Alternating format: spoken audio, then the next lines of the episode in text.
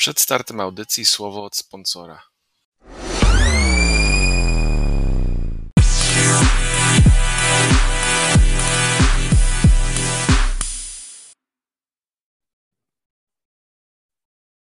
Cześć, witamy Was w kolejnym odcinku NFL.pl Radio. Ja nazywam się Jakub Kazula, ze mną e, jak zawsze e, Hubert Gawroński. Dzień dobry. Maciek Zając. Dzień dobry.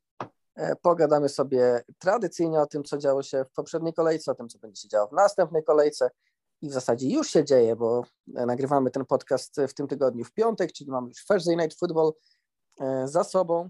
E, ale zanim do tego przejdziemy, zresztą myślę, że może okaże się za chwilę, że od razu do tego przejdziemy, ale zapytam Was panowie, e, co ciekawego dla Was wydarzyło się w tej poprzedniej kolejce w całości, może Hubert? Najciekawsza rzecz jest to, że można rzucić piłkę trzy razy w e, profesjonalnym meczu NFL. W latach późniejszych niż 70 i nadal wygrać mecz. To jest ciekawe. Jest to, temat, jest to temat bardzo mi bliski i przyjemny, także jak najbardziej możemy o tym porozmawiać. Tak, tylko bym chciał poruszyć to, że ja nie wiem jak Patriots to zrobili, bo były, było wiele, wiele momentów. Odpowiem ci, biegali. Biegali, tak, wiem, ale jak zrobili to pod tym względem, że Bills mieli pod ich bramką piłkę z 3-4 razy, z tego co pamiętam, i nic z tego nie wyszło. No ja rozumiem, że pogoda tutaj wyrównuje, jak sobie pisaliśmy, yy, wyrównuje drużynę, no nie? I tutaj wiem, że tam parę razy nie trafili field goalów i tak dalej, ale no nadal... No tak, no, y, moim zdaniem y, w tym wypadku wyszła, wyszło mocno nieprzygotowanie Bills na takie warunki, co jest dziwne, biorąc pod uwagę, że oni są z Buffalo i takich warunków powinni się spodziewać raczej w, tam, w, takim, w tym regionie no, Stanów Ja zakładam, że to nie jest pierwsza zima tych ludzi w tym miejscu. No nie, tak, no oczywiście jest. to były ekstremalne warunki, no ale jednak jeśli jesteś z tego regionu, jeśli jesteś z Buffalo, jeśli masz otwarty stadion jak Bills, jeśli masz otwarty stadion jak Patriots, bo w Foxborough też często jest słaba pogoda na meczach i grasz w lidze, która gra zimą, no to musisz być na to przygotowany. No a Bills, e, Bills są drużyną podaniową, przede wszystkim podaniową. Gra biegowa prawie u nich nie funkcjonuje, może raz na jakiś czas. No a mówimy jednak o warunkach atmosferycznych, w których jeśli one występują, no to przede wszystkim pierwsza rzecz, o której myślisz, to jest gra biegowa. A tu trafiamy na drużynę, która ma, wiesz, jest, zbudowa jest zbudowana, e, jest stworzona w Buffalo, czyli warunki są jakie są, a biegać kompletnie nie potrafi. No a co do tego, jak to się stało, no to ja jestem przekonany, że Bill Belichick w pewnym momencie tego meczu, jeśli nie na początku, e, założył sobie, e, no może nie na początku, powiedzmy po tym, po touchdownie Damien, Damiena Harrisa i po tym, jak Patriots wyszli na, e, na prowadzenie 8-0, Belichick założył sobie, będę biegał, dopóki Bills nie wyjdą na prowadzenie, bo wtedy trzeba będzie rzucać i coś pokombinować. Tymczasem Bills nie wyszli na prowadzenie, bo postanowili w kluczowych momentach e, albo sobie sami strzelać po kolanach, albo obrona Patriots bardzo ładnie broniła i to zresztą obrona Patriots wygrała tutaj ten mecz y, tym, tym, tą, tą końcówką przede wszystkim. No ja jestem, to jest taki, bardzo lubię to, że zresztą ktoś to ładnie ujął, że E, cały poprzedni rok Belichick e, słyszał, że nie potrafi wygrywać bez takiego rozgrywającego jak Brady, więc w tym meczu pokazał, że potrafi wygrać bez rozgrywającego w ogóle. No, pokazał. No tak, no. Tak, tak, tak atrakcyjnych warunkach i, i w warunkach, które już prawdopodobnie się nie powtórzą, chyba że Bills będą mieli swój stadion w playoffach na jakimś meczu i pogoda znowu no, będzie szalona. Na sta- teoretycznie na stadionie Patriots, którzy teraz mają pierwszy seed, też się mogą powtórzyć te warunki, ale to raczej będzie śnieg i zimno, a taki specyficzny wiatr, taka wichura, no to trudna chyba do powtórzenia. Tak, e, znaczy, więcej tam, niż tam też wiatr był naprawdę, naprawdę bardzo mocny. No, myślę, że myślę, że to był mecz jedyny w swoim rodzaju. Pewnie szybko znowu czegoś takiego nie zobaczymy to też nie był mecz dla każdego, tak, bo oglądając spotkanie można było się zanudzić dość szybko, natomiast to był mecz ogromnie, ogromnie znaczący w kontekście playoffów, bo, bo o ile nikt jeszcze z nich nie wypadł, ani nie stracił szans na żadne miejsce, no to to ta sytuacja Bills robi się powoli nieciekawa. No i oni teraz mają, mają mecze z Colts i rewanż z Patriots. I jeśli się, przepraszam, nie z Colts, tylko e, z Bucks, z Bucks i rewanż z Patriots.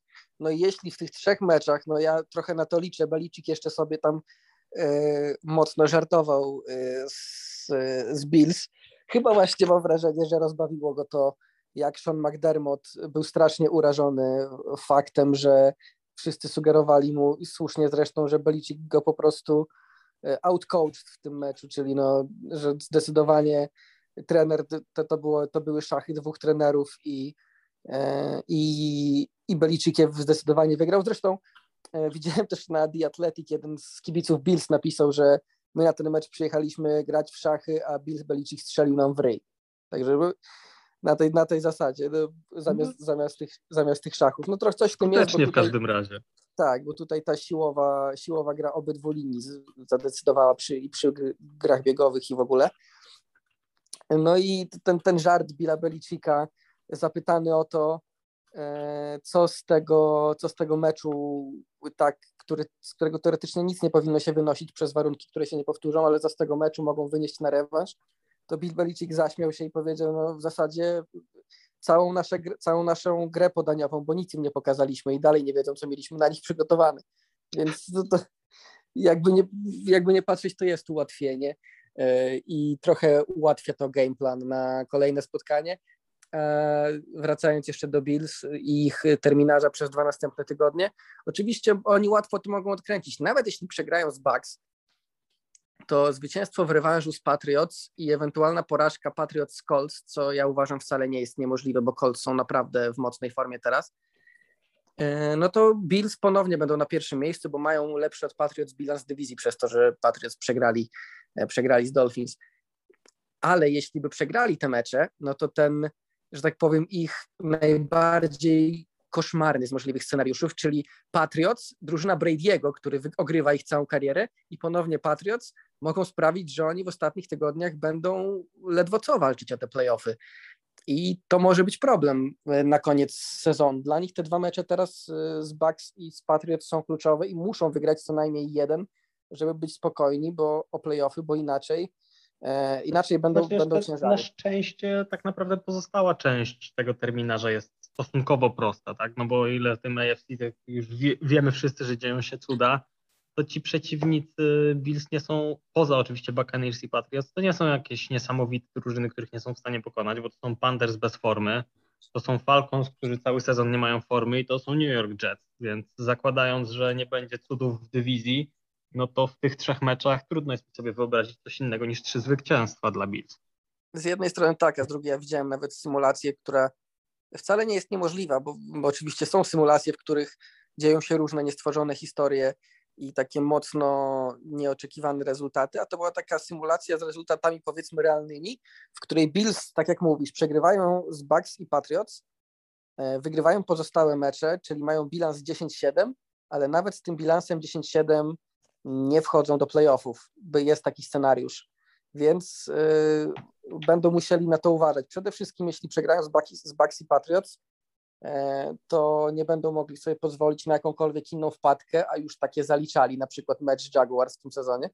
Oj tak, Więc ten mecz im będzie wypominany do końca ten, świata. Ten mecz im może zaważyć na wielu rzeczach w tym sezonie jeśli, jeśli tak się okaże, to na pewno będzie im długo wypominany.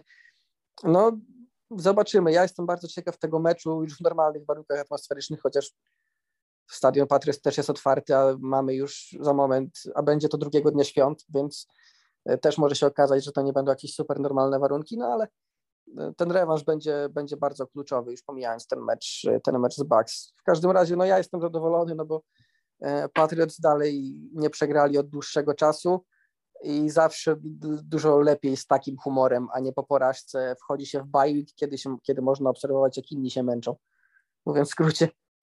Może teraz pogadajmy o, o co się dzieje z Ravens i ich przyszłość w ogóle w playoffach, czy w ogóle, bo yy, no wtopili ten mecz z Steelersami. Yy, czy zgadzacie się z tym, że pod koniec meczu Harbo jednak zdecydował się na dwa? Yy, i bo wiem, że były kontuzje dla, dla cornerbacków i to troszeczkę miało wpływ na jego decyzję. I, a ogólnie, jak patrzycie na Ravens i ich resztę z tego schedule, to ja przeczytam może dla tych, którzy są ciekawi. Browns, Packers, Bengals, Ravens, Steelers. Czy oni, czy oni będą w playoffach? Ravens? Ravens. Ravens. To, jest, to, jest, to jest reszta, tak, to jest reszta ich Rams. meczy. Tam Rams, powinni być Rams. Przeczytałeś Ravens. Rams, tak, ale sorry, no wiadomo. Rams. Znaczy to jest bardzo trudny schedule, no bo jest, są Browns, których niby pokonali w tym sezonie, ale pokonali ich po mocno, mocno bezbarwnym meczu, w którym też był trochę taki trudny do powtórzenia. Tym razem grają w Cleveland, więc, więc nie zdziwi mnie żaden wynik. Packers są w gazie.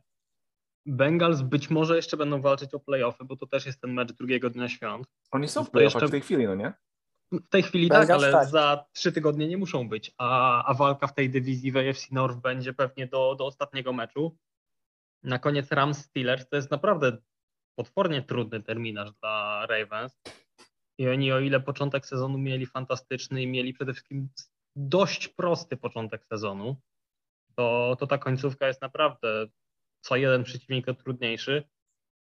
Tym właśnie z NFC też dostali dwóch prawdopodobnie playoffowych y, graczy i, i to się wcale nie musi skończyć playoffami w Baltimore, co nie ukrywam, byłoby dla mnie pewnym uśmiechem. No tutaj przede wszystkim trzeba spojrzeć na to, że Ravens od dłuższego czasu mają problemy z grą, tylko że po prostu prześlizgiwali się przez kilka tygodni. E, znaczy jedna rzecz to są kontuzje, tak? No bo nie, tak, nie no można to, to mówić rzecz. tego, że, że kontuzje w Baltimore są poważnym problemem, ale to nie wszystko to są kontuzje i no, no mecz nie, z Pittsburghem nie powinien być przegrany. No tak, no obrona oczywiście, słabość w obronie. Z Ben Roethlisberger, co, co do... który totalnie zapomniał, gdzie siłka jest i jak wygląda i, i tak dalej, to, to naprawdę porażkowe. I ogólnie jak grał wczoraj, to też yy, no, Big Ben jeszcze takiego dużego spadku od roku do roku nie widziałem. Po prostu. No nie, to faktycznie widziałem gdzieś, yy, eksperci się zastanawiali, czy to jest yy, największy zjazd formy, jeśli chodzi o QB, którzy w którymś momencie byli, byli w topowej formie i w, to, i w topie ligi.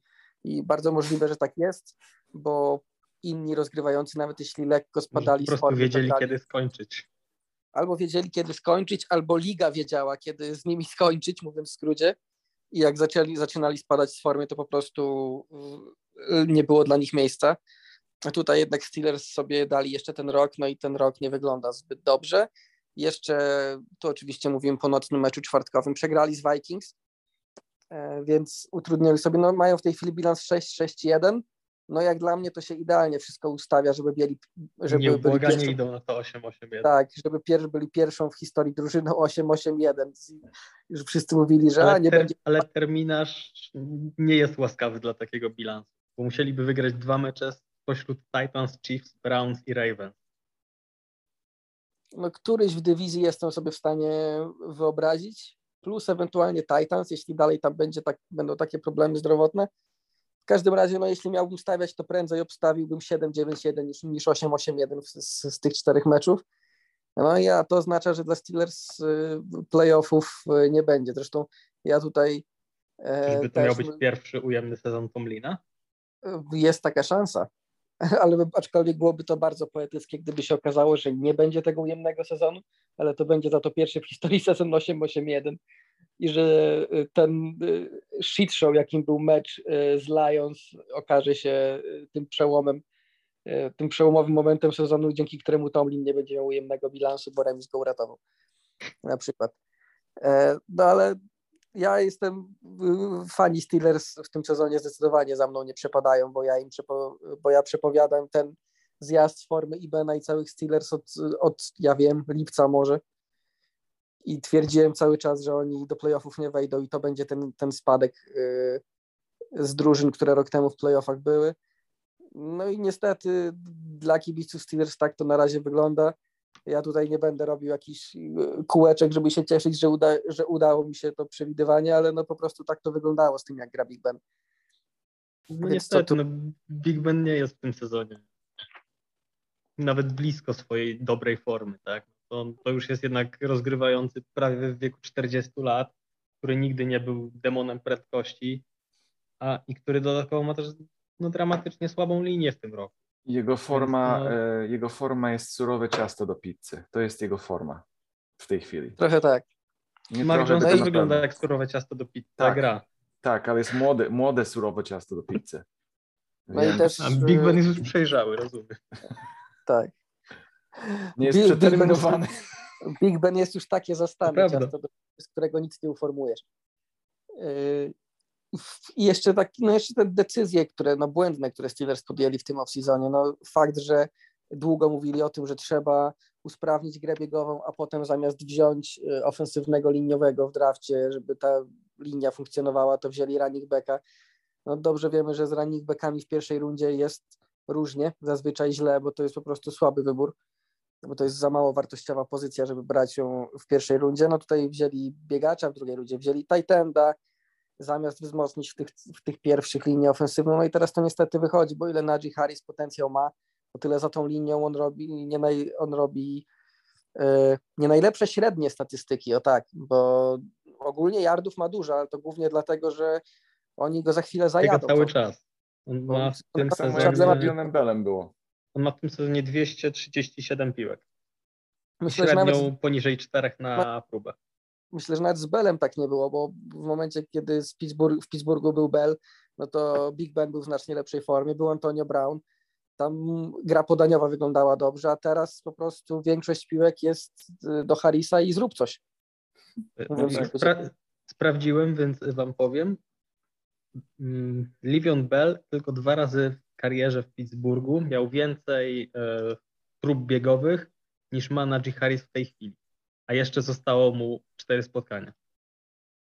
No właśnie. No to. Więc na, pew na pewno przebije te wyniki.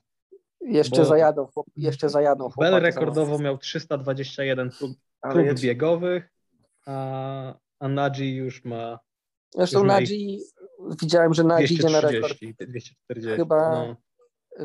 Widziałem przed tym meczem z nocy chyba, że po tylu meczach y, początkowych kariery nikt nie miał tylu, e, tylu prób biegowych i tylu złapanych piłek z backfieldu, co, co Najee Harris, więc no większość piłek idzie do niego i oczywiście robi liczby, jeśli chodzi o ogół, dużo yardów. Jego właściciele w fantazji się cieszą na pewno, ale no to zajeżdżają chłopaka, mówiąc w skrócie. A za tą linią ofensywną to niestety wygląda jak wygląda.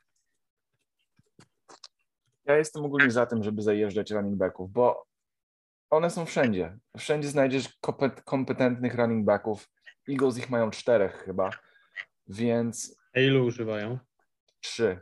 Y, Gainwell, Howard i i Sanders, a jak Sandersa nie ma, to Howarda, Gainwella i Bostona Scotta, więc tak naprawdę znaleźć dobrych running backów nie jest trudno ja jestem 100% za tym, żeby po prostu jak masz dobrego, no to rzuć mu Z tym, że Najee Harris jest dobry, ale on nie jest taki eksplozywny jak niektórzy inne e, running backy, więc to, to dodaje do tego, że ten atak jest taki beznadziejny i taki...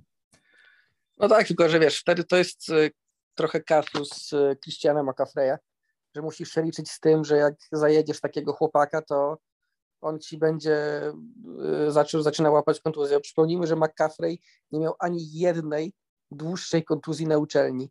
Więc to nie jest tak, że wzięli gościa, który jest podatny na kontuzję i nagle on ma kontuzję. No nie, bo chłopak był w pełni funkcjonalny, że tak powiem, dopóki nie oparli na nim całego ataku. No a jeśli opierasz na running backu cały atak i go zajeżdżasz, no to kontuzja jest nieunikniona, a jak wjeżdża ta kontuzja, to nie wiesz, co masz zrobić, dlatego, bo twój backup dostał raptem parę piłek w sezonie i nie wiadomo, co się z nim wydarzy.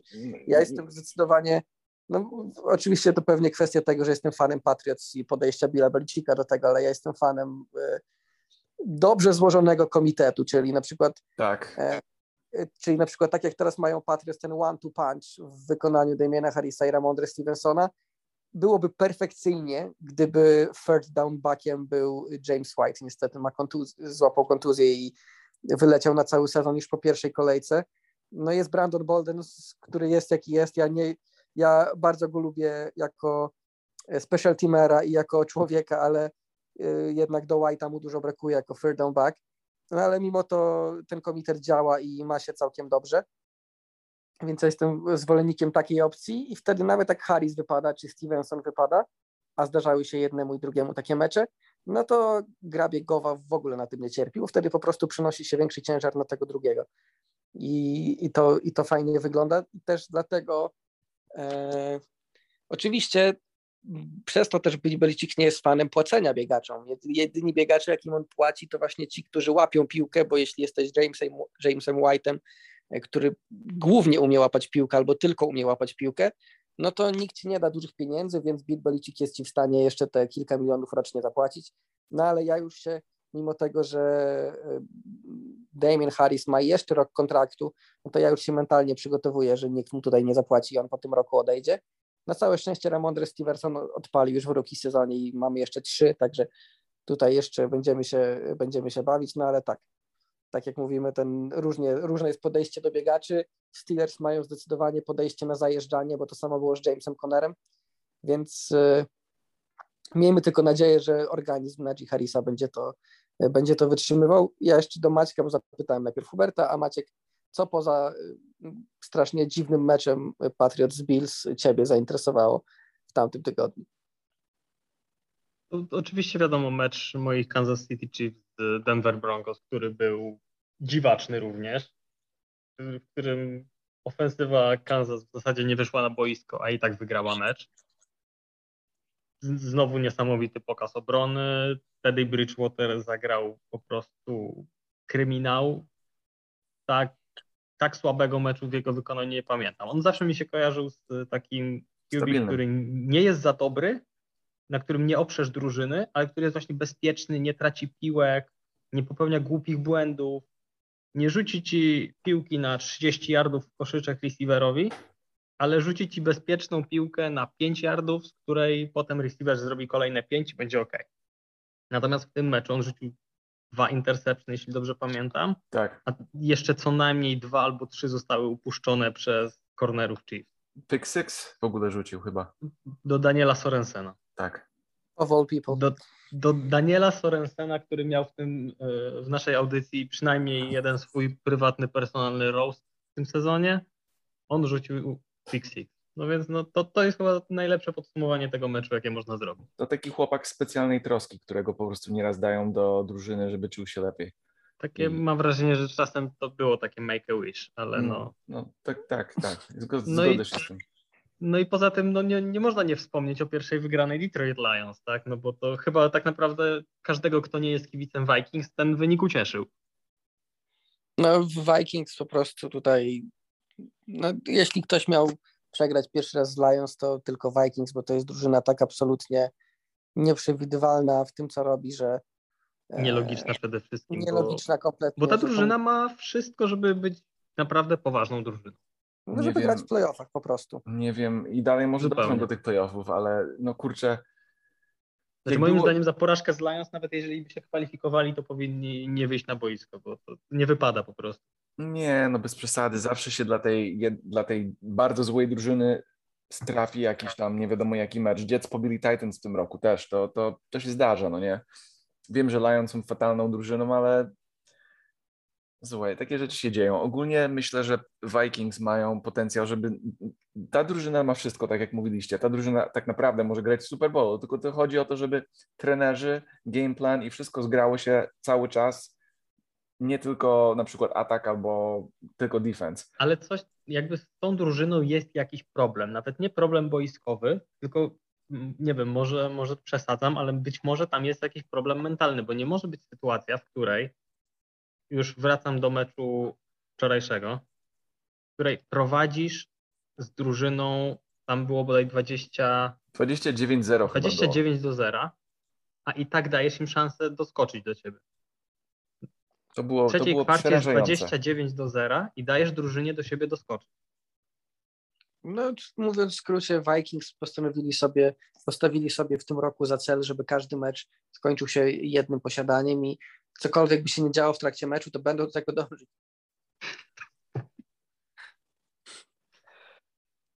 Delvin, Delvin Cook pięknie biegał, to, był, to było fajne. E, Delvin Cook zagrał fantastyczny mecz.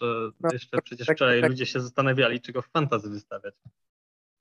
Ogólnie, no, no tak. no tak, bo ma, ma skon, jest w ogóle skontuzjowany. Ci, którzy zostawili go na ławce, to była kara dla tych, którzy wcześniej idą spać. Oczywiście żartuję, no bo wiadomo, nikt nie będzie czekał nie wiadomo do której, aczkolwiek e, koło 12 chyba Ian Rapoport podał. Tak, dość, będzie... dość wcześnie była ta informacja, że jednak zagra. Że będzie grał z tym harness tak zwanym na oba barki, a to oznacza, że nie powinno to przeszkadzać w, peł... we, w, w pełnym... No i ponad 200 yardów i dwa przyłożenia, więc no no rekord, rekord sezonu, zawsze, jeśli chodzi o running backów w wybieganych yardach, więc idealnie można powiedzieć na powrót po kontuzji albo z kontuzją jeszcze. Więc no tutaj bardzo dobry mecz i, i Cooka i Justina Jeffersona, mimo tego, że mógł jeszcze więcej yardów i przyłożeń zdobyć. Ogólnie dobry mecz Vikings do pewnego momentu. Generalnie ten tydzień taki mocno słodko-gorzki dla Vikings, bo z jednej strony naprawdę świetny mecz Cooka, wrócił do gry właśnie, nadal są z szansami na playoffy, ale z drugiej strony wywalasz się w dywizji o Lions.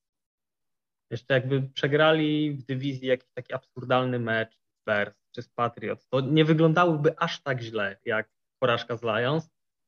Packers, Natomiast Packers, oni w dywizji nie mają. E, tak, oczywiście. To, tak to jest, jak się za dużo myśli o Patriots w tej chwili. Natomiast ja myślę, że i tak specjalny kącik... Bardzo dobrze. Head. Specjalny kącik należy się Chase'owi Claypoolowi. nie powiem, że, zab, że, że zabrał Steelers zwycięstwo, że zabrał im szansę na zwycięstwo. Natomiast zabrał im jedno, zabrał im na pewno zabrał im akcji, około 10 sekund.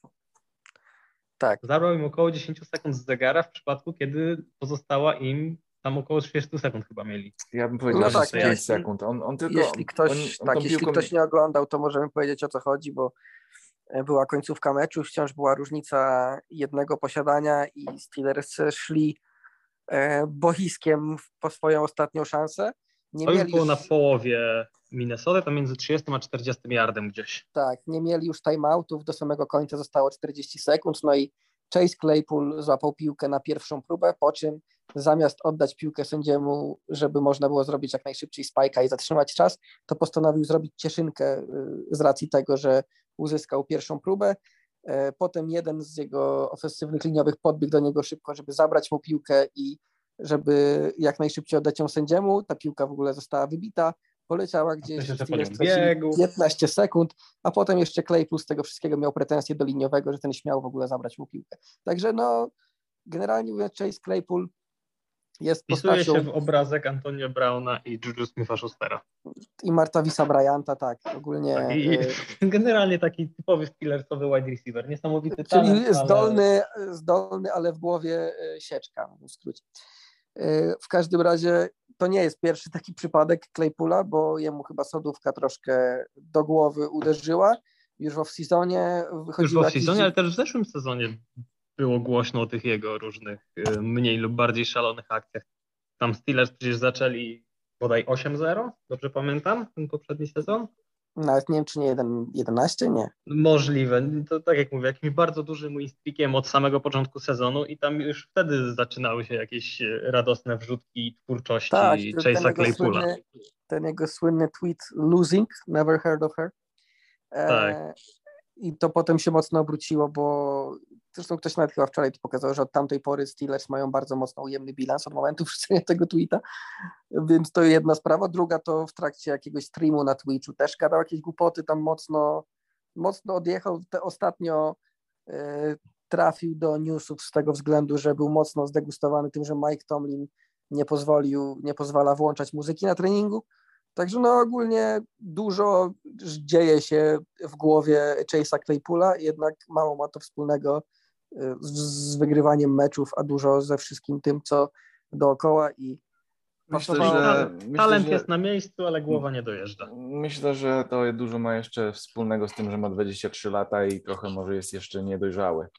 No e, tak, ale jednak takich zawodników masz całą masę w NFL, a jednak nie wszyscy się tak zachowują. No też racja, niektórzy się jednak tak zachowują, więc on jest jeden z nich i ja myślę, że Tomlin będzie znosił jego głupotki, bo on jeszcze nikogo tak naprawdę nie zabił. E, tak jak ktoś inny w tym roku, kto, który grał w Raiders, zabił, to, to takie rzeczy są znośne. No kurczę. Są znośne, dopóki tak jak w tym wypadku nie, nie przeszkadza to w wygraniu meczu. Myślę, że tam Tomlin jakąś, jakąś karę dyscyplinarną powinien wyciągnąć. Też tam był filmik, jak go doprowadza do porządku. Po, po, Zresztą no fakt, zro, zrobić głupotę, zrobić głupotę to jedno, a mieć jeszcze potem pretensje do wszystkich poza sobą, to już druga sprawa, która, która pokazuje to ego Claypoola w tej chwili. Bo oczywiście można powiedzieć, zapomniał się cokolwiek, e, chwila emocji, że zdobyli tą pierwszą próbę, a to była czwarta próba, więc ryzykowna. No ale jednak fakt, że on potem i nawet po meczu miał też pretensje do wszystkich poza sobą, no to już jest inna kwestia trochę. No nie, niestety. Niestety tu jest coś nie tak. Miejmy nadzieję, że że ulegnie to poprawie, bo po prostu szkoda talentu. Bo Chase Claypool ma talent i ma wszystko, żeby stać się receiverem numer jeden. W zasadzie przy odrobinie szczęścia w dowolnej drużynie w tej lidze i szkoda jakby ten talent zaprzepaścił właśnie robiąc takie bzdury. No tak, no zdecydowanie Steelers mają talent do wyciągania tych WR-ów i dobrze by było, gdyby ci WR-y e, jednak... Nie przeszkadzali drużynie. Nie przeszkadzali im w, w tej robocie. E, w takim razie przejdźmy poza tymi najważniejszymi wydarzeniami poza tym Thursday Night Football, w którym Vikings postanowili sprawdzić po raz kolejny serca swoich kibiców. Przejdźmy do tego, co jeszcze w tym tygodniu. Tradycyjnie przeczytam, kto tam, kto tam nas zaszczyci swoją obecnością. Od 19 w niedzielę Dallas Cowboys, Washington Football Team, Jacksonville Jaguars, Tennessee Titans, Seattle Seahawks, Houston Texans, Las Vegas Raiders, Kansas City Chiefs, New Orleans Saints, New York Jets, Atlanta Falcons, Carolina Panthers, Baltimore Ravens, Cleveland Browns. Od 22 New York Giants, Los Angeles, Los Angeles Chargers, Detroit Lions, Denver, Denver Broncos, San Francisco 49ers, Cincinnati Bengals, Buffalo Bills, Tampa Bay Buccaneers, E, Sunday Night Football, Chicago Bears, Green Bay Packers, Monday Night Football, Los Angeles Rams, Arizona Cardinals. Hubert, na co najbardziej czekasz w tym tygodniu? W ogóle jest taka ciekawa. Czy wy wiedzieliście, że e, Josh Jacobs z Las Vegas Raiders ma 8 dzieci z 8 innymi kobietami? Ja dopiero, tak. dopiero się dowiedziałem. To jest normalnie Antonio ja. Ja się dowiedziałem niedawno w związku z tym, że jest w fanbazie Kansas City teraz Raiders Week, to, to, to mamy właśnie mnóstwo takich zabawnych informacji. Warto dodać, on ma dziewiąte w drodze. Lata. Czy on, czy on zaczął jak miał 14 lat albo coś takiego? Ja nie, nie, będę ci podczas nagrania tłumaczył, jak to działa, ale nie? potem się odezwij, to ci powiem co i jak. To nie jest takie trudne. Jak jesteś mężczyzną, to, to nie jest takie trudne. To mógł to ogarnąć w tydzień, no. Spoko, wiem, że mógłby, ale daj spokój. Po prostu podziwiam, podziwiam y, ambitność, można to tak nazwać. Ja podziwiam, y, tak, niechęć ja do... się budżet spino. Ja, po, ja podziwiam niechęć do środków antykoncepcyjnych i y, jeśli, te, jeśli teraz y, ma zamiar załatwić te sprawy, to niech załatwia teraz, bo za chwilę będzie podpisywał nowy kontrakt, który będzie wyższy od jego ruki kontraktu. Myślisz, że będzie wyższy? Bo mi się wydaje, że nie tak koniecznie. Że wcale nie, nie no, musi. Nie no, trochę na pewno będzie wyższy. On jest jednak dobrym, dobrym biegaczem, a ten drugi kontrakt y, dla gości z końca pierwszej rundy nie jest aż tak wysoki. Co innego, gdyby był wybrany w top 10, y, ale na końcu to niekoniecznie. Myślę, że będzie wyższy i niech lepiej załatwi to teraz, bo inaczej alimenty będą razy dwa. Tak? A tutaj, a tych alimentów będzie, będą, te alimenty będą liczone w, w grubych tysiącach dolarów, także. Będą, będą, ale ogólnie o to mi nie chodziło, tylko tak, taka ciekawostka, co ostatnio Pewnie. przeczytałem. Y, I nawet mi nie chodzi o mecz Raiders Chiefs, to Maciek może sobie porozmawiać o tym, bo tak naprawdę ja myślę, że Chiefs sobie spokojnie poradzą z Raiders. Y, Zwłaszcza, I... że nie zagra tak naprawdę chyba największa broń w tej chwili Raiders, czyli Darren Waller. Nawet jak zagra, to nie będzie. To nie będzie to już, na pewno, już na pewno nie zagra. Właśnie ta informacja się pojawiła, że nie zagra na 100%. No właśnie, no to do widzenia. W normalnych warunkach znamy zwycięzcę, ale ten sezon już nieraz pokazywał, że normalne warunki nie zdarzają się wcale tak często, więc o ile Kansas City zdecydowanie są faworytami i powinni względnie spokojnie ten mecz wygrać, o tyle nadal ten sezon nauczył mnie, że absolutnie żaden mecz nie jest pewniakiem. Ja myślę, że twoje, twoje całe życie kibicowania w, na Chiefs powinien cię nauczyć to, że twój, twoim trenerem jest Andy Reid, nie jakiś tam pajac z innej drużyny, tylko Andy Reid, nie Urban Meyer. On wie, jak większość czasu wygrywać. Prawda, jak, jak, ja już wiem, widzisz, ja jak już widzisz, że drużyna wygrywa 5 czy 6 razy pod rząd, to to jest po prostu typo, jak u Andy Reida jak się rozpada, to się rozpada szybko i wcześnie, mi się wydaje. Ale w, w każdym roku on potrafi, on potrafi naprawić drużynę i wygrywać. I to jest ten etap. Wy, wy wygracie ten mecz i będziecie w dobrej formie w playoffach. Oczywiście, jak żadna kontuzja się nie stanie, no nie? Ale mecz, który ja bym chciał zwrócić uwagę, to jest Cowboys e, Redskins. Już Mike McCarthy. Washington Football Team. O, sorry, tak, tak, tak, tak. Tak, Bardzo myślę, że jak przyszłym, w przyszłym sezonie ma już być nowa nazwa, to myślę, że będzie nam się łatwiej przyzwyczaić niż Football Team, które. Ja bardzo lubię Washington Football nie... Team, bo jest taka bardzo, jak oglądacie serial The Office. Tak. No to, to... Tak, tak mogliby tak nazwać drużynę. Tak, tak, tak to tak właśnie, o, tak, taka nazwa drużyny. Ale myślę, że powinni się nazywać tak naprawdę Washington Warriors. Trochę, jako, trochę też jak odcinek, y, jak odcinek South Parku, który zresztą kiedyś był o Redskins, także. No. także pasuje. Aczkolwiek Już... myślę, że będzie nam się łatwiej przyzwyczaić niż jak będzie, no, y, jak będzie jakaś nowa nazwa, bo mówić za każdym razem Washington Football Team to jest jednak uciążliwe. Tak, bardzo. To, to boli serce. Um, ogólnie Mike McCarthy już powiedział, że muszą, że wygrają ten mecz na pewno. Y, jest taki mini beef z nimi, z Ronem Riverą. Y, Ron Rivera powiedział coś takiego, że znaczy Mike McCarthy powiedział, że oni wygrają ten mecz i, i wiesz, i to, co powinien powiedzieć tak naprawdę, że idziemy tam wygrać i wygramy i tak dalej, i tak dalej, no nie? A Ron Rivera po, powiedział coś takiego, jak usłyszał te słowa od Mike'a, Mac, Ma, Mark, McCarthy, że widzisz, teraz zrobiłeś to o sobie, tą, ten mecz, że, że ty zagwarantowałeś wygrane, a i to w pewnym, pewnym, w pewnym sensie działa tak e, przeciwko drużyny. No nie? Niby pokazujesz, że, że wierzysz w swoją drużynę, ale jak tak mówisz, to dajesz sporo motywacji dla przeciwnika. I ja bym się nie zdziwił, jakby tutaj w Washington tak naprawdę wygrał. To jest, to jest, to jest ten słynny case y, niedodawania motywacji przeciwnikowi. No, znacznie lepiej go chwalić i mówić, że są super wszyscy i tak dalej, niż mówić, że są słabi i ich dojedziemy, no bo to wtedy działa odwrotnie. Tak, oczywiście. Moim do... zdaniem Cowboys proszą się, żeby to był kolejny mecz, w którym nie dadzą rady. Tak, tak bardzo proszą. I, i, i tutaj właśnie mi się wydaje, że no, będę kibicował dla Cowboys całej serc. Ja jest, będę normalnie, założę ka cowboysowy kapelusz i te, i buty cowboyskie, żeby, żeby im pomóc, ale no będzie ciężko. Mi się wydaje, że ten mecz może być z tych meczy, co będzie decydowany ostatnią pozycją piłki. I no, jestem bardzo zainteresowany, jak to wszystko się rozkręci, biorąc pod uwagę, że yy, no, że, że to jest dywizja i to ma wpływ na Eagles, no nie? Cowboys wygrają ten mecz, to Washington gubi mecz oczywiście i za tydzień grają z Eagles, więc Eagles mogą ich jeszcze bardziej skopać na tyły, ale Washington jest drużyną, która może nie ma najlepszego talentu na ataku, jak chodzi o quarterbacka, nawet ja lubię ich running backa Gibsona, on jest, on jest dobry biegacz i lubię Terry McLaurena, ale oprócz tego i Logan Thomas oczywiście e, podległ kontuzji, więc no Logan już nie zagra do końca sezonu. Nie, nie zagra i to jest szkoda dla, dla, dla Washingtona, ale no, ja, ja wierzę tutaj troszeczkę więcej w Washingtona i podejścia trenera Rona Rivera niż Cowboysów i podejścia Mike'a McCarthy'ego. No wydaje mi się, właśnie chciałem na to zwrócić uwagę, że o ile wydaje mi się, że oczywiście Cowboys mają dużo więcej talentu w drużynie niż Washington Football Team, o tyle wydaje mi się, że gdybym miał wybierać sztaby trenerskie, to wybrałbym Riverę.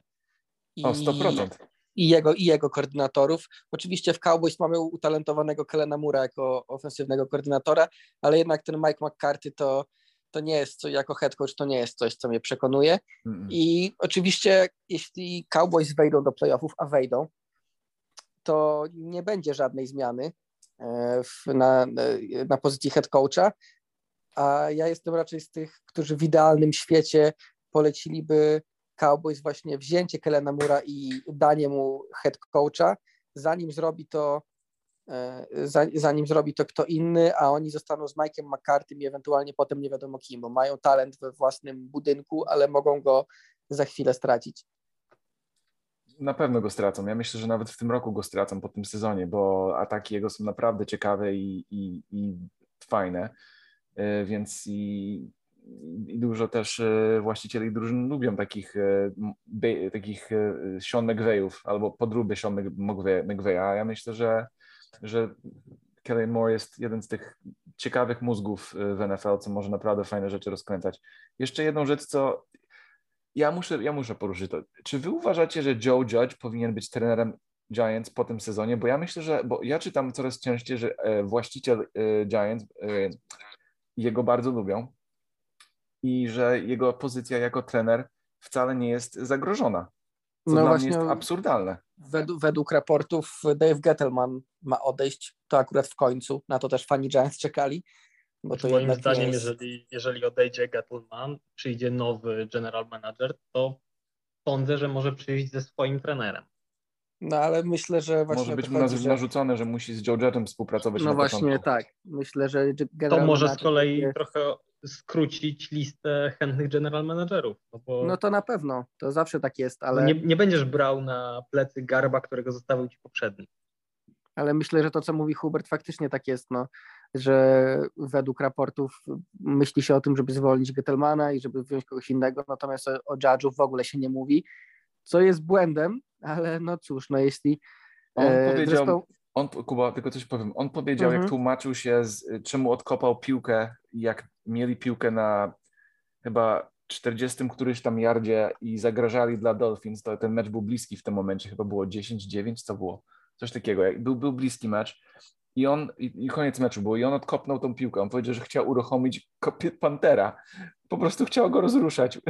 Jakoś to ujął, jak przeczytasz ten komentarz, jak chodzi o, y, o, o, o, o czemu odkopnął piłkę, czemu tak konserwatywnie zagrał tę sytuację, to powiedział coś, że chciał jakby użyć Pantera, jakby to była jakaś broń, y, to masowego pomoże... rażenia. Tak, ja nie po prostu jak usłyszę, jego, jego, jego wywiady są bardzo, bardzo śmieszne. Może myślał, że Dolphins zmafują panta, przejmą piłkę tak, sobie na trzecim tak. jardzie i będzie szczęście. Może tak, może stwierdził, że jest większa szansa na to, y, że Dolphins sfamblują, niż że jego atak coś zrobi. To jest, no, to jest... pewnie tak daleko od Mike Glennon pewnie, y, wyglądał tak. pięknie w, y, ze swoją szyją, ale, ale niestety nie mógł nic zagrozić. Zaraz za chwilę nie. zobaczymy, bo o ile nie wiem, jak wygląda sytuacja w tej chwili, ale jest szansa, że nawet, nawet nie Glennon ja... będzie grał w niedzielę, tylko Jake Fromm. Także już ja bardzo żałuję jednej rzeczy, że nie będzie w tym, w tym sezonie spotkania Giants Texans, bo mecz Glennon Mills to... Na ten mecz się jedzie. To byłyby, to byłyby pewne Na ten mecz się jedzie. Na to ten byłby mecz, jakiś rekord. Na ten mecz się sprzedaje posiadłości, jak się nie ma pieniążków i się jedzie na taki mecz. To jest prawie jak neck zobaczymy, bowl. wiesz, tak, neck bowl, zdecydowanie. Neck bowl. E, w tym wypadku. No i cóż, to tak jak mówisz, no na takie mecze się jeździ, no niezależnie od tego, co się dzieje. A, a propos Davis Mills, już oficjalnie został starterem Texans do końca tego roku, tego sezonu, więc, Prawidłowo. Więc, więc zobaczymy. No jeszcze, a, jeszcze, jeszcze w większej ilości meczów. Bym jeszcze tylko chciał poruszyć jeden mecz i już oddaję głos. 49ers y, Bengals to będzie dobra walka. Niners grają o ostatni, czy tam jeden z dwóch ostatnich e, miejsc w wildcardzie w rozgrywkach, a tak samo Bengals, więc ten mecz będzie krwisty. E, podejrzewam, że będzie to tak kolejny mecz, gdzie ostatnia drużyna, co ma piłkę w posiadłości, będzie mogła wygrać i to jest tak samo jak będzie z Washingtonem i z, i z, i z Dallas, więc jak e, kochany słuchaczu chcesz coś oglądać, to bym bardzo zwrócił uwagę na te dwie mecze. Nie wspomnę o Bills Buccaneers, bo Maciek albo Kuba na pewno poruszą te, ten mecz, ale ogólnie rzecz biorąc te dwa mecze dla mnie są najciekawsze. Maciek, w takim razie co Ciebie ciekawi poza tymi dwoma? No tak, no ja wspomniałem już krótko Raiders Chiefs, więc nie będę się powtarzał. E, na pewno takim moim meczem numer dwa w tym tygodniu to jest Ravens Browns, bo, bo to jest to AFC North, to jest to AFC North, które cały czas się gotuje, kotłuje, nikt nie wie, co tam się będzie działo. O tym meczu też już chwilę rozmawialiśmy wcześniej, więc, więc też nie będę się jakoś bardzo mocno rozwlekał. I ostatni mecz, który mnie bardzo, bardzo interesuje, to jest mecz Chargers z Giants. Może nie tyle dlatego, że to może być jakieś niesamowite widowisko, tylko jestem bardzo ciekaw, jak Chargers poradzą sobie bez no tak naprawdę dużej ilości istotnych nazwisk, tak, bo, bo wiemy już, że nie zagra Keenan Allen, nie do końca wiadomo, co z Chrisem Harrisem Jr. i z Mike'em Williamsem. Ich jakby status cały czas nie jest jasny, bo oni tam byli przez bliski kontakt na liście covidowej, więc mogą zagrać, a mogą nie zagrać. No i Chargers są w trudnej sytuacji, bo są w momencie, kiedy muszą wygrywać, a tracą no, trzy duże nazwiska, w tym w zasadzie główne punkty swojej ofensywy. Więc to, no tak, to, jest, to jest taki mecz ciekawy bardzo moim zdaniem. No zdecydowanie tak, szczególnie, że e, patrząc na to, e, co się dzieje w, w końcu sezonu z Chargers, no to to oni mają łatwy bilans, oni powinni wejść do playoffów tak na dobrą sprawę, bo te właśnie kolejne mecze, jeśli nie zrobią jakiejś niemiłej niespodzianki, to powinny, powinno im dać bilans 9-6 przed dwiema ostatnimi kolejkami, maksymalnie, minimalnie bilans 9-6, bo mają Giants, Chiefs i nie pamiętam kogo, Texans? W każdym razie kogoś z dołu mm, tabeli. Już ci mówię, coś, coś takiego nieskomplikowanego, jak patrzyłem ostatnio więc w najgorszym wypadku powinni mieć w tych meczach bilans 2-1 i 9-6 przed ostatnimi dwoma meczami. No ale jednak y, zawsze jest problem. E, jeśli Giants, wypada... Chiefs, Texans i dwa mecze w dywizji Broncos Riders. No właśnie, także e, to powinno, to jest, jeśli dobrze pamiętam, drugi czy trzeci najłatwiejszy kalendarz według przeliczników do końca sezonu. I to jest mocna przewaga Chargers nad innymi drużynami w, w konferencji w walce o playoffy.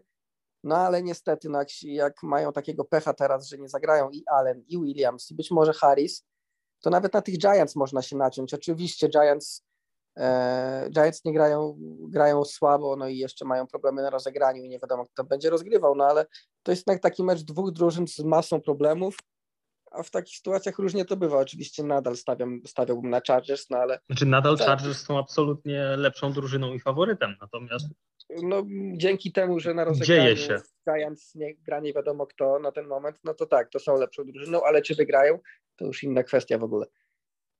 Dobra, Myślę, że wygrają.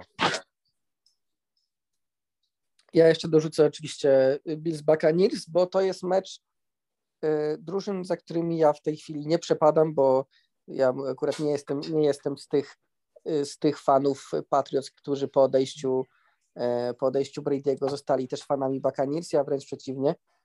E, nie chcę, żeby Brady wygrywał gdziekolwiek poza, poza Patriots, ale w tym wypadku to jest, w tym wypadku będę kibicował Buccaneers, bo oczywiście porażka Bills urządza mocno Patriots w konferencji w dywizji, to raz, a dwa, że no, co tu dużo mówić, e, Buffalo Bills przegrywające z Tomem Bradym po raz 33 w karierze, jego byłoby y, czymś pięknym i to jeszcze tydzień po tygodniu, kiedy Bill Belichick zdecydowanie pokazał im klasę jako trener, więc y, to by było coś y, miłego dla fana Patriots i chłodzącego idealnie głowy, głowy w Buffalo, jakby jeszcze ta pogoda im za mało nie schłodziła, to, to, było, to byłoby na pewno pozytywne, a jeszcze, jeszcze coś miałem, jeszcze jest z tych meczów pozostałych. E, Rams Cardinals. Rams Cardinals, no właśnie, Monday Night Football. Rams oczywiście nie wyglądają jakby mieli wypaść tutaj z playoffów, bo jednak tam się za dużo dzieje i za słabe są te drużyny z tyłu. No ale jednak te ostatnie tygodnie nie są dla nich najlepsze i muszą zacząć e, trochę się odbijać, jeśli chcą być w formie na playoffy. Z kolei Cardinals nie mogą sobie pozwolić na porażkę, bo e, mają przegranego tiebreakera z Green Bay Packers i mogą stracić w ten sposób pierwszy seed w konferencji. Oj tak, to będzie, to będzie bardzo istotny mecz. Generalnie czy nie macie wrażenia, że Rams są chyba w tej chwili najbardziej zawodzącą drużyną? Bo jasne, bilans 8-4 wygląda super, ale jak sobie pomyślimy, że oni mieli bilans podaj 7-1 w momencie, kiedy przychodzili e, Beckham i Bell, no to to jest zawód. Trochę jest, no tutaj jest trochę tak jak. Wrzucamy winietkę na Twittera, jesteśmy win now, idziemy po Super Bowl i od tamtej pory trzy mecze przegrane i wygrana tylko z Jaguar. No tak, no, zobaczymy tak na dobrą sprawę, bo to, to jest to, o czym już mówiliśmy, czyli że ten Sean McVay w drugiej połowie sezonu zrobi się przewidywalny. Może jeśli w momencie, kiedy wszyscy na to zwrócili uwagę, i są na to statystyki, to może i sam McVeigh stwierdzi, że dobra, to może jednak ogarnę się trochę i będzie to lepiej wyglądało, bo przydałoby mi się to na pewno na playoffy, bardzo szczególnie w NFC, gdzie mamy takie mocne drużyny pokroju Cardinals, Packers czy Buccaneers, które każdy taki każdą taką wątpliwość przeciwko Rams wykorzystają, w playoffach się nawet nie zawahają, mówiąc, mówiąc w skrócie. Czy coś jeszcze Was tu interesuje? Bo przyznam szczerze, że ja patrzę na te mecze i nie. Chyba nie, nie, bo tam jest dużo takich meczów, które są ekstremalnie hashtag nikogo, jacyś Seahawks no, Texans, Seahawks Texans tak, Saints, Saints Jets. No nie, ja bym chciał jeszcze, ja, bym, ja, właśnie chcę powiedzieć o Taysom Hill. W ogóle jaką umowę on musimy? podpisał? Musi, nie, nie musimy, ale bym chciał po prostu poruszyć jak on, on nie robi sensu jako quarterback. On nie jest quarterbackiem, on jest wide receiverem, jakimś tam e, gadżetowym. On jest jak... wildcatem. Wildcatem, no. Jak popatrzysz na Wildcata... Yy... Może on gdzieś trzyma u siebie w piwnicy dziecko Shona Paytona, ja nie wiem, on coś tam na niego musi mieć. 100%. Może jakieś kompromitujące zdjęcia, jak yy, Pagnolo w pewnym momencie. Nie wiem, no, na to wygląda, no bo niestety E, Sean Payton jest zakochany w samej Hillu, podpisuje w momencie, kiedy Saints absolutnie nie mają cap space'u, to Hill podpisuje kolejne wysokie kontrakty, a jeszcze w dodatku teraz będzie grał na rozegraniu. No okej, okay, teraz zupełnie mnie to nie dziwi, że gra na rozegraniu, no bo nie mają nikogo lepszego. Trevor Simeon to jest żaden rozgrywający, e, ale no jakby nie patrzeć, to to jest, y, Taysom Hill to jest dziwna postać w Nowym Orleanie, w sensie oczywiście jak najbardziej przydatny zawodnik i który gdyby ograniczył się do bycia tym gadget playerem, to, e, to naprawdę byłby ciekawym, e, ciekawym zawodnikiem, tylko że po prostu no, ani nie jest on warty tego, żeby mu płacić tyle pieniędzy, ani żeby go traktować jako rozgrywającego już teraz, bo jak do tej pory gość nie pokazał, że jest w stanie nim być długoterminowo, no to już nim nie będzie. Ma ponad 30 lat, to nie jest młody facet przecież. No nie, to, to, to, nigdy nie był rozgrywający, który zrobi ci nie wiadomo co w grze podaniowej. On sobie pobiega, zrobi jakieś trick playe, zagra nie wiadomo co, jakieś szalone wizje Peytona zrealizuje, ale to nie jest rozgrywający. No, porównywali Jalena Herca do tej sama Hilla, jak był wybrany w drafcie dwa lata temu, że Jalen Hertz to będzie taki... Nie, Jalen Hertz lepiej rzuca. Ja też bym powiedział, że Jalen Hurts trochę lepiej rzuca. Nie robi tego dobrze, biega. ale robi to lepiej. Tak, tak. No, biega już dobrze, tak. Tak jak mówiliśmy w którymś odcinku, że e, Jalen Hurts to jest taki Lamar Jackson dla ubogich, no to Tyson Hill to jest taki Jalen Hurts dla ubogich, dla tylko, tak. tylko Sean Payton umie go użyć. No, po prostu. Trochę tak. Ja jestem, bardzo jestem ciekaw, y, bo teraz tego pewnie nie zobaczymy, bo nawet jeśli ten kontrakt e, wypełni Tyson Hill, no to już jakiś kolejny, e, kolejny ewentualne jego wejście na rynek wolnych agentów, to, to będzie już późno w jego karierze i to już nie będzie tak bardzo wymierne, ale ja bym był ciekaw, gdyby on w tej chwili wszedł na rynek wolnych agentów, to kto i ile byłby mu w stanie w ogóle zapłacić? Jakiś weteran minimum. Tak, ja bym powiedział. Serio, tak, nie, trudno jest mi sobie wyobrazić, że dostanie dużo, dostałby dużo więcej niż No to. ja jestem sobie w stanie wyobrazić, że dostaje, nie wiem, 5 milionów rocznie max. Przy czym Saints, Saints mu dają ponad 10, więc no nie klei się to. to, to się ta miłość Johna Paytona jest kompletnie niezrozumiała dla mnie. Zwłaszcza no, w tej nie najlepszej kabowej sytuacji Saints. Wysypujemy się z olbrzymich pieniędzy na Tysona Hilla. To w momencie, kiedy mamy masę własnych, świetnych zawodników do przedłużenia za moment. Tak, bo tam bo jest kogo te, przedłużać.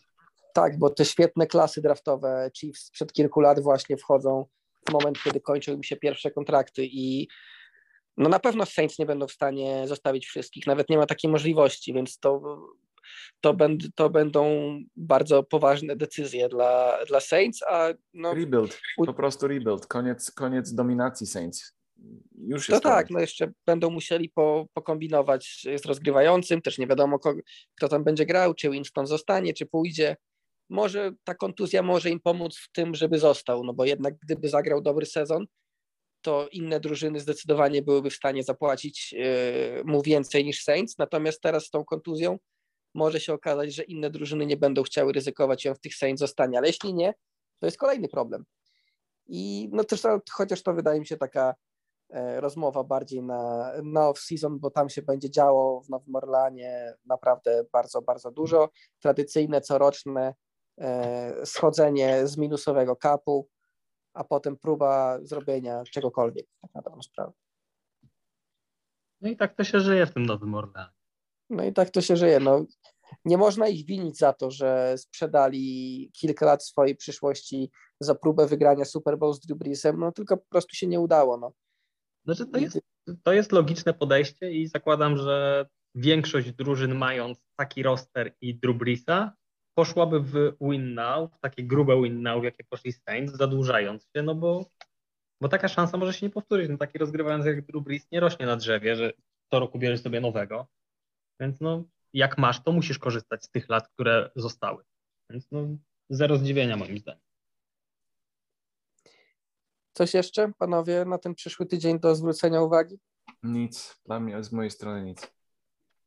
Z mojej już też. To, to tak, będzie, to będzie tydzień kilku meczów.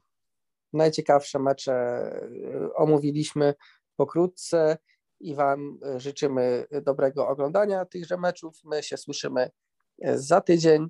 To było NFL.pl Radio. Ja nazywam się Jakub Kazula, byli ze mną Hubert Gawroński. Cześć. Maciek Zając. Cześć. Do usłyszenia za tydzień. Cześć.